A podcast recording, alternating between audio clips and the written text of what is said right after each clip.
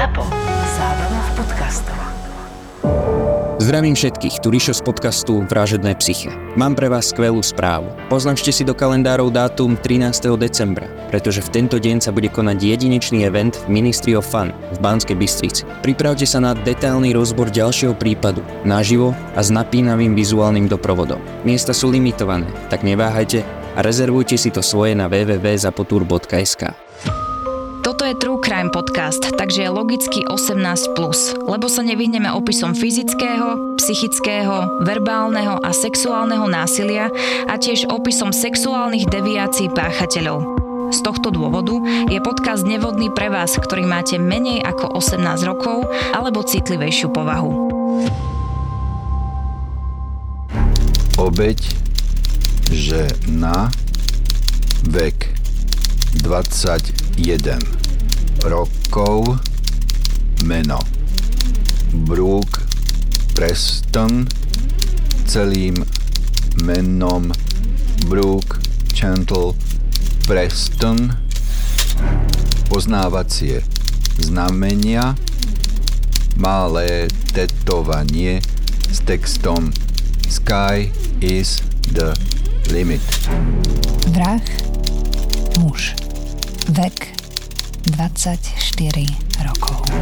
Meno Randy Herman Junior. Charakteristika vzťahu k zavraždenej. Vrah poznal svoju obeď od malíčka. Motív vraždy doteraz nie celkom objasnený. Môžu byť muži a ženy len priateľmi? Je to otázka, ktorá ešte doposiaľ nikdy nebola celkom jednoznačne a bezproblémovo zodpovedaná. Niektorí tvrdia, že áno a niektorí tvrdia, že nie. Že nakoniec z jednej strany je to aj tak vždy láska a že to vedie k problému. Neviem celkom jednoznačne ani ja túto otázku zodpovedať a rozhodnúť, i keď si myslím, že prečo by nemohli byť kamarátmi bez nejakých sexuálnych postranných úmyslov. Je ale veľa prípadov, kedy to je jednostranná láska a... Veľmi veľa. Aké pocity v tom človeku to môže vyvolávať, ak je táto láska neopetovaná? Môže to v ňom vyvolávať emócie rôzneho druhu. Dalo by sa ich klišéovite rozdeliť na emócie pozitívne. Budem sa snažiť byť oveľa lepší ako ktokoľvek iný, o koho by táto osoba mohla mať záujem, aj negatívne, bude vo mne vzrastať dysfória, rozhladenosť a dokonca e, také rezonérstvo, také, taká hostilita a môže to potom prerásť aj v nenávistnú agresivitu. Môže to viesť až k tragédii? Určite áno milostných tragédií je v histórii dostatok. Zaujímavým motivom je aj to, ako sa zo veľmi silnej lásky veľmi ľahko stane veľmi silná nenávisť. Hovorí sa, že mozgové centrá podkôrové pre tieto dve emócie sú veľmi blízko seba v tzv. amygdale. To je jedna, jedno z podkôrových útvarov mozgu.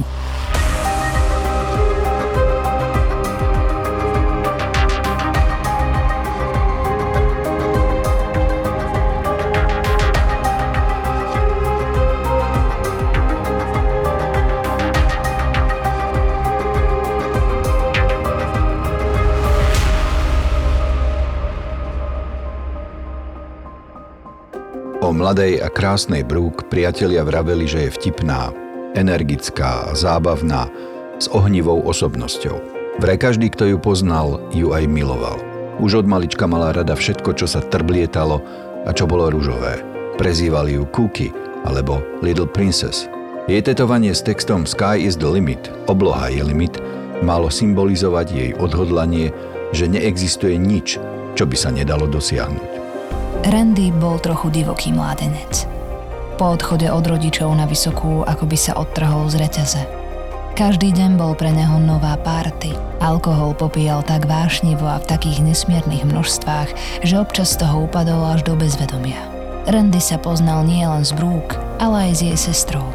Pochádzali z rovnakého mesta v Pensylvánii a spolu tvorili od detstva nerozlučnú trojku. Randyho rodičia sa rozviedli, keď bol ešte dieťa a matka musela pracovať v troch zamestnaniach, aby uživila rodinu. Často sa stiahovali. S otcom sa Randy veľmi nemusel.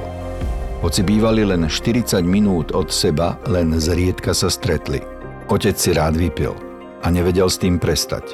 Ich vzťah sa zrútil definitívne, keď Randyho otec zabil svoju novú priateľku.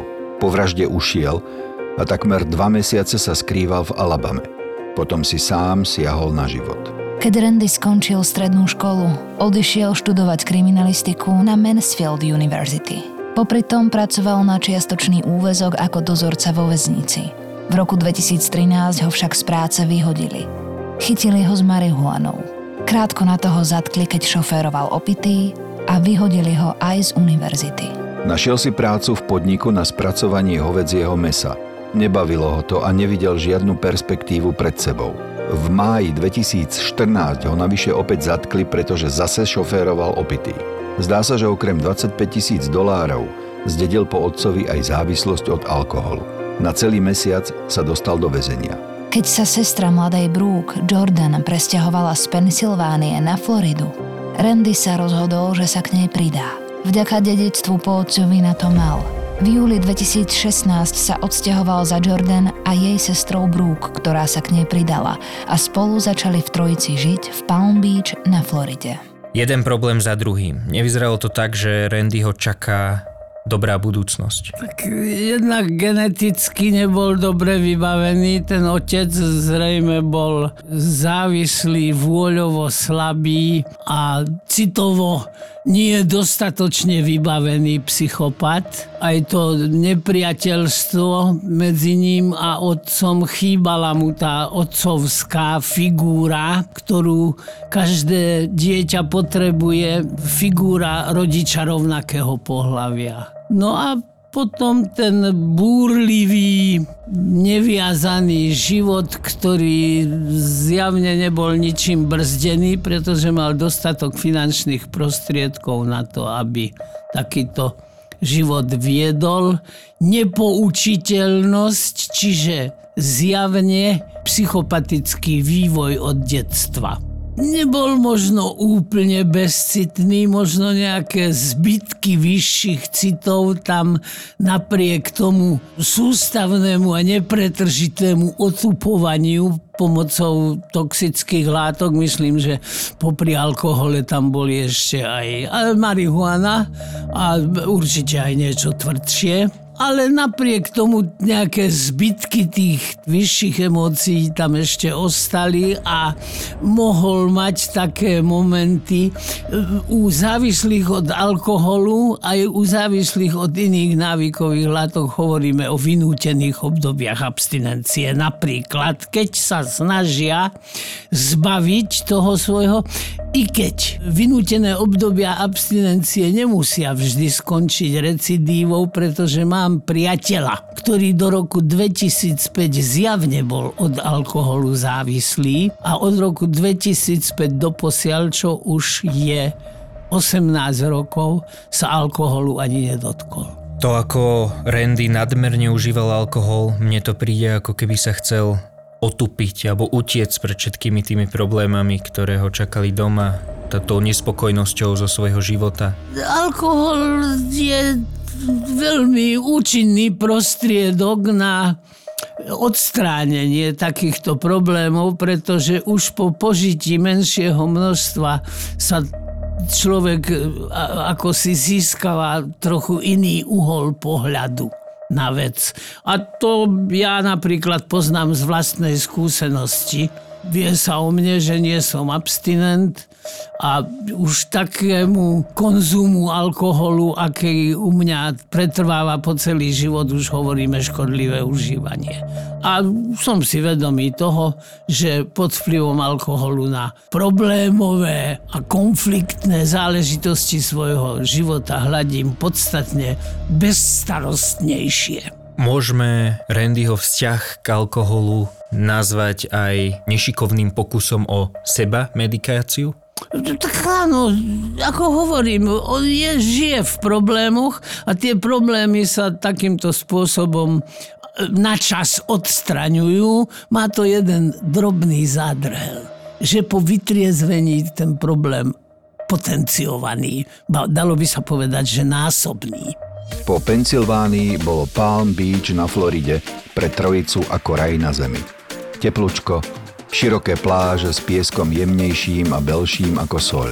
Všetci traja sa rozbehli na novo do života. Brooke začala študovať na Florida State College, Jordan začala pracovať v čističke odpadových vôd a Randy sa stal obchodným zástupcom. Ponúkal ľuďom internet a káblovú televíziu. Vyzeralo to na idylku v trojici. Až pokiaľ... Až pokiaľ nedal Randy v práci výpoveď. Tvrdil, že sa mu nepáči spôsob odmeňovania, pretože dostával iba províziu z predaných prípojok. Pravdou však bolo, že na rozdiel od kolegov mal podpriemerné výsledky a jeho plat tomu zodpovedal. Pokus o zmenu života sa začal pomaly rozplývať v teplých vodách Floridy. Znovu začal ponocovávať. Opäť to bol Randy, párty muž. Po žúroch vyspával celé predpoludnie, pretože znovu začal nesmierne piť Prepil stovky dolárov za večer a dedictvo po otcovi sa začalo stenčovať. Keď k tomu pridal kokain, neprešli ani 3 mesiace a bolo po dedictve.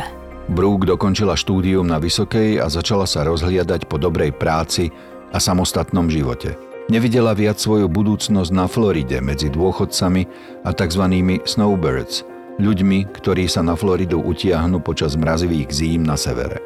Našla si priateľa, a vyzeralo to medzi nimi vážne. Tešila sa zo života a mala veľké plány.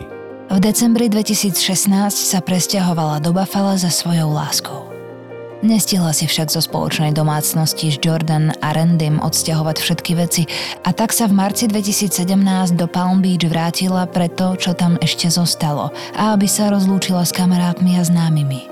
Kým Brooke napredovala rýchlo a úspešne, Randy robil jedno zlé rozhodnutie za druhým. Bol ako chodiaci kôž so smolou, ktorej sa nie a nie zbaviť. Keď sa Brooke vrátila z Buffalo pre veci a on videl ako žiari, konečne mu došlo, že sa musí naozaj a natrvalo zmeniť. Prestal piť, začal sa dobre obliekať a dbal na seba. Môžeme to chápať tak, že Randy sa začal meniť a slušne správať, aby zapôsobil na Brooke? Obdobie zamilovanosti vedie k takýmto radikálnym zmenám v dobrodružnom živote bohéma. Z pravidla je to prechodná záležitosť, nevydrží to dlho, že moja láska ho zmenila, moja láska ju zmenila. To sú mýty to ne, nemá reálny podklad. Samotná láska z pravidla nezmení, je tam treba obrovské vôľové nasadenie, ktoré takýto človek z pravidla nie je schopný vyvinúť. Brooke a Randy sa začali postupne vzdialovať od toho takého na začiatku silného kamarátstva, možno aj teda platonické jednostrannej lásky, tak to začalo celé sa rozpadať a Randy sa s tým zjavne nevedel vyrovnať. Tak pokiaľ sa s tým vedel vyrovnať, ale nemalo to viesť u neho k recidive zneužívania alkoholu. To už nebolo zneužívanie, to bola závislosť. A to je presne to, čo mu hovoríme vynútené obdobie abstinencie. 23. marca 2017 vyzdvihol Randy kamarátku Brooke na letisku. V ich spoločnom byte nikto nebol, pretože tretia z partie, Jordan, sestra Brooke, bola v tom čase v Kolorede na dovolenke. Na druhý deň si Randy a Brooke zašli na pláž.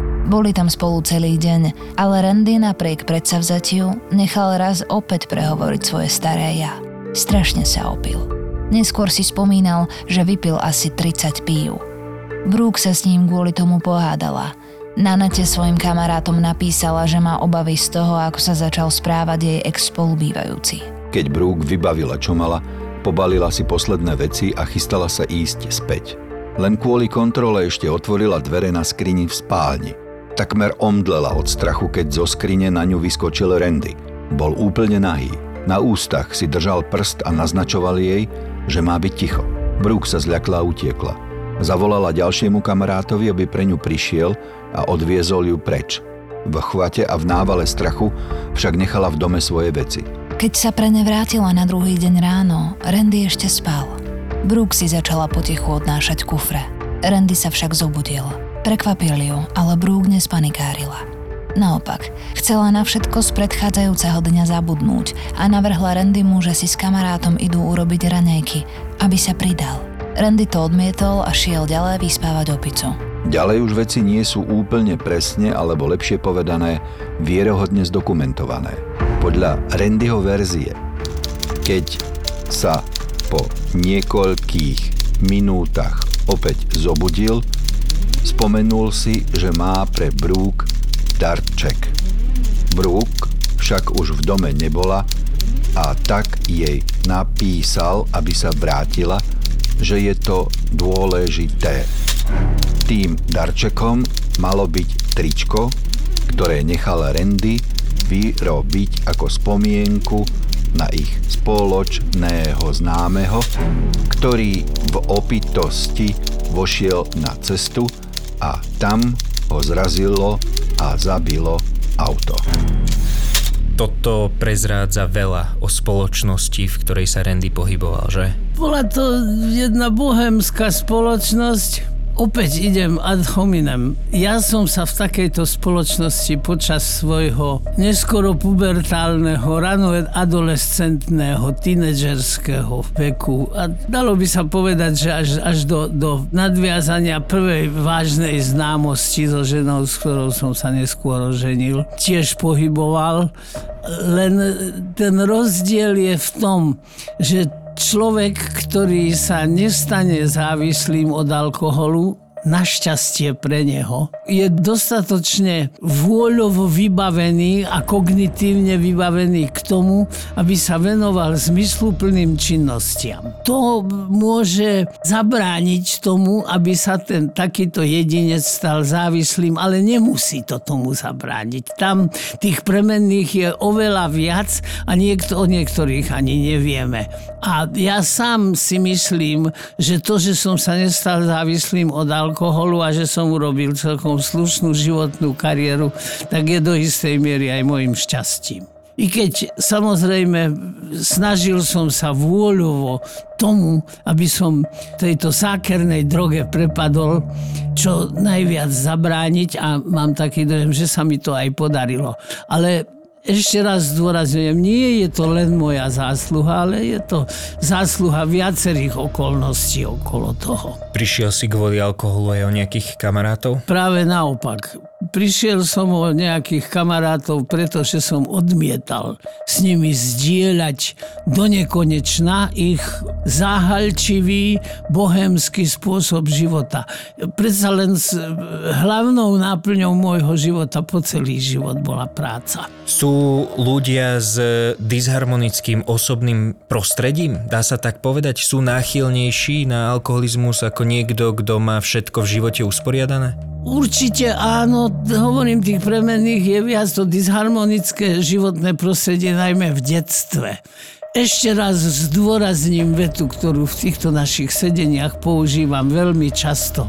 Všetko, čo v živote potrebujem, som sa naučil v materskej škôlke. Toto je titul jednej z kníh známeho amerického spisovateľa Felžema. Detstvo je nenahraditeľná a nezameniteľná fáza života. To, čo človek prežije v detstve, je vpečatené do jeho životného osudu na celý život. Brooke sa naozaj vrátila späť. Podľa Randyho verzie jej povedal, kde nájde tričko, ktoré pre ňu má. Brooke si preň zašla, potom sa pri dverách objali a ona odišla. Randy sa po jej odchode pobral opäť do postele. Stále potreboval dospať strašnú opicu. O tom všetkom však Randy hovoril váhavo, ako by sa mu to len vynáralo v hmle. Nebol si istý, čo sa stalo a čo nie. A rovnako sa mu ako z hmly zrazu vyjasnil obraz, ako stojí nad mŕtvou Brooke. Jeho kamarátka je celá od krvi. Brooke ležala v hale spoločného domu, ktorý voľa kedy zdieľala so sestrou a Randym. Mala 25 bodných rán a podrezané hrdlo. Krv však bola v celom dome. Všetko hovorilo o brutálnej vražde a veľmi agresívnom spôsobe, ktorým ju niekto spáchal. Vražednou zbraňou bol lovecký nôž. Randy ho mával na stolíku ako dekoráciu. Aj Randy bol zranený. Mal sečno-bodné rany a škrabance na dlaniach, predlaktiach a na hrudi. Vyzerali ako zranenia, ktoré zvykne uštedriť útočníkovi obeď, keď sa pred ním bráni. Útok a krik pri vražde zrejme počuli susedia vo vedľajších domoch. Nikto z nich však nezavolal pomoc a ani sa sám na pomoc nevybral. Stalo sa to o 8.48 ráno. O 8.57 Randy odišiel z domu. Nasadol do auta, ktorým za ním prišla Brooke. Odviezol sa do nedalekého parku a odtiaľ zavolal na políciu. Keď policajti našli Randyho v parku, odviezli ho so sebou. Pri výsluchu povedal, že si absolútne nič nepamätá. Jediná spomienka, potom ako precitol zo spánku, je obraz, ako stojí s nožom v ruke nad zohavenou brúk. Tejto verzie sa Randy drží od svojho zadržania až dodnes. Pretože si Randy nemohol dovoliť vlastného právnika, všetky peniaze z dedictva totiž dávno prepil, bol mu pridelený štátny obhajca – ten postavil Randyho obhajobu na tom, že sa v jeho rodine vyskytovala námesačnosť. Opakovane trpeli na námesačnosť Randyho matka a sestra. Rovnako u Randyho boli zaznamenané prípady námesačnosti. Pri jednom z nich prešiel zo spálne do kuchyne a pootváral všetky skrinky. Keď skončil, vrátil sa do postele. Pri druhom prípade svojej námesačnosti vyšiel z domu. Sedol si na bicykel a prešiel na ňom po ulici až k baru, kde brigádovala jeho matka. Po príchode do baru nič nepovedal, iba stál vo dverách, potom sa otočil a na bicykli sa vrátil domov. Mohlo sa to naozaj stať v stave námesačnosti, alebo je to len fabulácia? Námesačnosť, somnambulizmus je disociatívna spánková porucha vyskytujúca sa prevažne u detí, ale u niektorých jedincov pretrváva aj do dospelosti. Tam sú genetické predpoklady, zrejme to v tomto prípade aj bolo. E, námesační somnambulisti nie je vylúčené, že môžu byť agresívni, ale hlavne sú nebezpeční sami sebe, pretože môžu si ublížiť v priebehu tejto zvláštnej a zaujímavej spánkovej poruchy, ktorá toho človeka udržiava v akomsi stave medzi spánkom a bdelosťou. Vyskytuje sa to z pravidla nie v tom stave, kedy bol náš hrdina, ale vyskytuje sa to v prvej časti spánku, keď predbieha tzv. non-REM spánok, bezsenná časť, keď je spánok najhlbší. Môžeme aj teoreticky vylúčiť, že by niekto v námesačnosti spáchal vraždu? Môžeme to aj teoreticky vylúčiť. Námesační bývajú nebezpeční pre sami seba, nie pre svoje okolie. Napadla mi aj alternatívna teória. Vzhľadom na Randyho životný štýl, není možné, že upadol do delíria? Skôr tam bola amnestická porucha osobnosti než delirantná. Mohla to byť e, pri najmenšom hraničný psychotický stav. Nie som kompetentný toto posudzovať apodikticky. Určite bol psychiatricky veľmi starostlivý poctivo vyšetrovaný a nepochybujem o tom, že aj táto porucha vedomia, ktorá už je pri najmenšom hranične psychotická, bola braná do úvahy a vylúčená. Vedel by si vysvetliť tento pojem a možno aj to, že prečo si myslíš, že tu je možnosť, že bol prítomný? Amnestická porucha osobnosti je to porucha vedomia, ktorá nastáva ale po abruptívnom odňatí drogy. A v tomto prípade sa nejednalo o náhle odňatie drogy, ale o vyspávanie opice a v tomto štádiu k takýmto poruchám vedomia nedochádza. Krv po celom dome, množstvo bodných rán, podrezané hrdlo. To všetko svedčilo proti verzii Randyho a jeho obhajcu o námesačnosti. Randy by v tomto stave musel doslova naháňať brúk po celom dome – Zranenia, ktoré utrpel, boli navyše dosť hlboké. Vyžiadali si lekárske ošetrenie a tak bolo dosť nepravdepodobné, že by sa z námesačnosti neprebral pri tom, ako ho o život bojujúca Brooke zranila. Významné boli stopy na mieste činu, ktoré naznačovali, že po vražde sa Randy opláchol vodou v umývadle. Môže námesačný človek v stave námesačnosti vykonávať aj takéto komplexné úlohy? Môže vykonávať jednoduché činnosti, hlavne činnosti, ktoré zvykne vykonávať mimo takéhoto stavu. Môžu oni pôsobiť aj dojmom relatívnej diferencovanosti, tak ako hovoríš, ten, tá cesta bicyklom, to bol úkon, ktorý nie je neobvyklý u somnambulistov. Aj šoferovanie dokonca. Ale nie agresívny útok a ešte s hen takou intenzitou a brutalitou. A dovedený do konca, pretože keby toto bol býval vykonal somnambulik, tak by mu bola ušla alebo sa ubránila.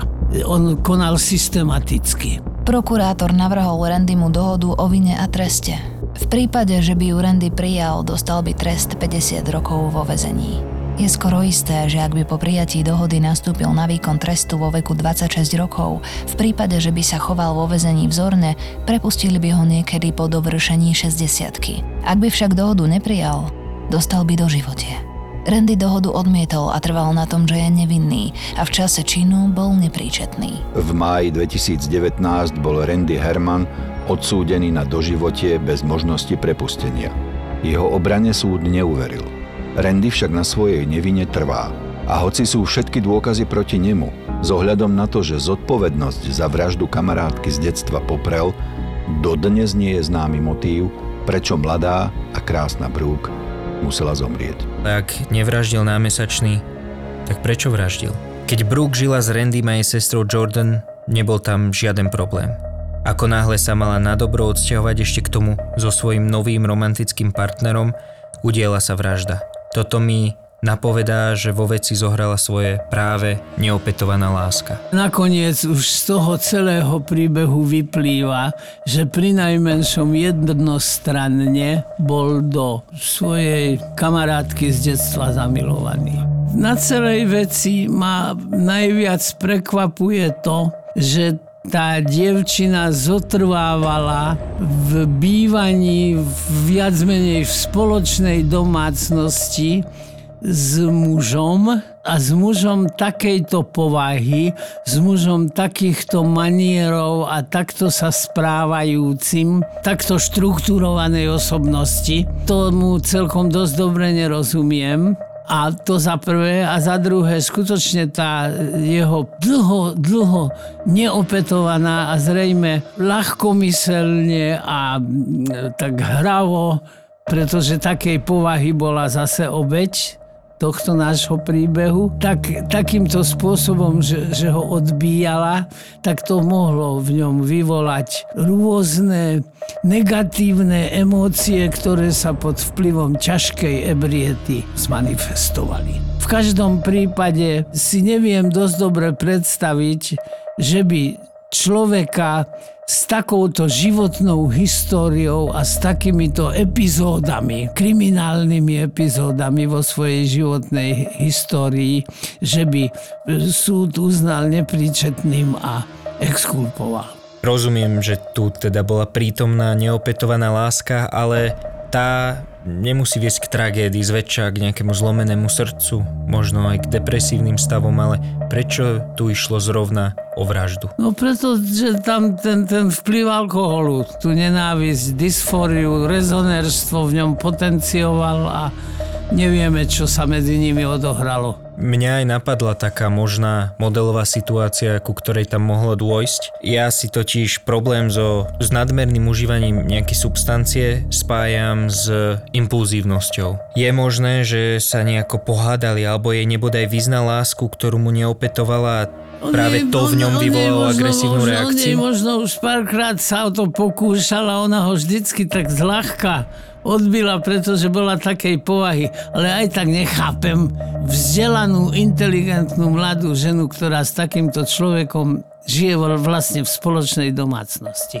Bez toho, aby boli sexuálne erotickí partneri. Ešte aj so sestrou. Vôbec prečo obidve zotrvávali s ním? Myslíš, že aj to, ako na ňu vyskočil z tej skrine, nahý, že aj to bol jeho pokus o vyznanie lásky svojím spôsobom, alebo o vyznanie Mohlo- sexuálneho mohlo záujmu? To byť, mohlo to byť niečo podobného a zase. A napriek tomuto všetkému zotrvávala v tej spoločnej domácnosti s ním. Hoci sa poznali od detstva, ale ona vedela o tom už od jeho útleho detstva, aký je. Nenapadá ma nič iné, je to sekundárna viktimizácia a to je neprípustné. Ani z mravného, ani z kriminalistického, ani z ľudského hľadiska. Ale nemyslíš, že si o to koledovala do istej miery, do značnej miery? Tá láska bola do toho momentu podľa mňa len platonická z jeho strany, nikdy nie Nikdy vyslovená. nebol, a nikdy nebol voči nej agresívny. A myslím si, ale že keď ju teraz vyslovil- tá ťažká ebrieta toto dezinhibovala, odbrzdila, deliberovala. Zrazu spadli z neho tie zábrany, ktoré tam dovtedy aj v opitosti boli. Ja si myslím, že on prvýkrát to, že tu Brooke miluje, alebo aspoň má o ňu záujem z toho sexuálneho hľadiska, ja si myslím, že on to prvýkrát povedal na hlas a ona ho prvýkrát na hlas odmietla. Odbila, odbila a povedala, ale spustilo. prosím ťa pekne, však sa od malička poznáme, čo to tu A spletáš. toto spustilo Je agresívnu to reakciu. možné, ale sme na dosť tenkom ľade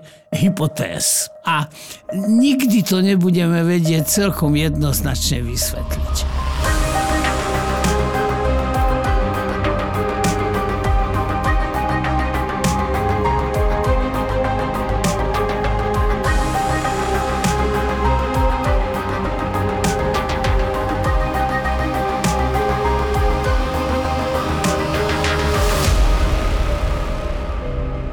Oslovuje ju hanlivo. Mrcha hnusná. Krásna žena ale preferuje tradičné oslovenie. Smrť. Obrátil sa smerom k mrche.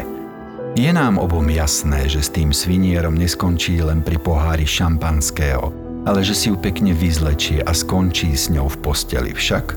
To dúfam. Pozeral sa mu priamo do očí a usmiala sa. Dobre som počul. Ty mi dohodíš spoločníčku, nad ktorou majú všetci slintať a závidieť mi ju. A keď sa to stane, tak sa mám zmieriť, že si ju odvedie jeden z mojich najúhlavnejších nepriateľov, aby sa s ňou vyspal a na to všetko ty povieš, že v to dúfaš. Fakt ma chceš totálne vytočiť? Nechcem. Chcem ťa pomstiť. To bol úryvok z knihy, ktorú môžete darovať niekomu na Vianoce s tým, že ju napísal ten istý chlapík, ktorý píše scenáre k podcastu Vražedné psyché. Keď ju budete hľadať v knihkubectve, pýtajte si mrchu hnusnú. Ahoj, tu Richard Mažonas, moderátor Vražedného psyche. Dobrý deň, som doktor Svetozár Droba, forenzný psychiatr a poradná časť podcastu Vražedné psyché. Naplno sme rozbehli náš profil na novej aplikácii Toldo, kde nás môžete podporiť zakúpením členstva. A čo za to dostanete?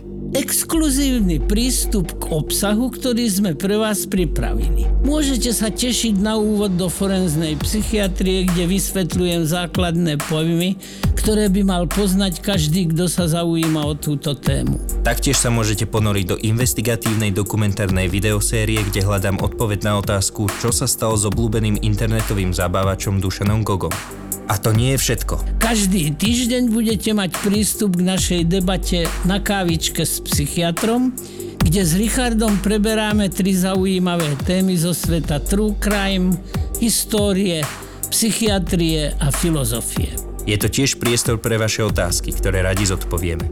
A ako bonus dostanete aj extra nahrávky z našich rozhovorov k jednotlivým prípadom, ktoré sa do finálnej podoby epizódy nakoniec nedostali.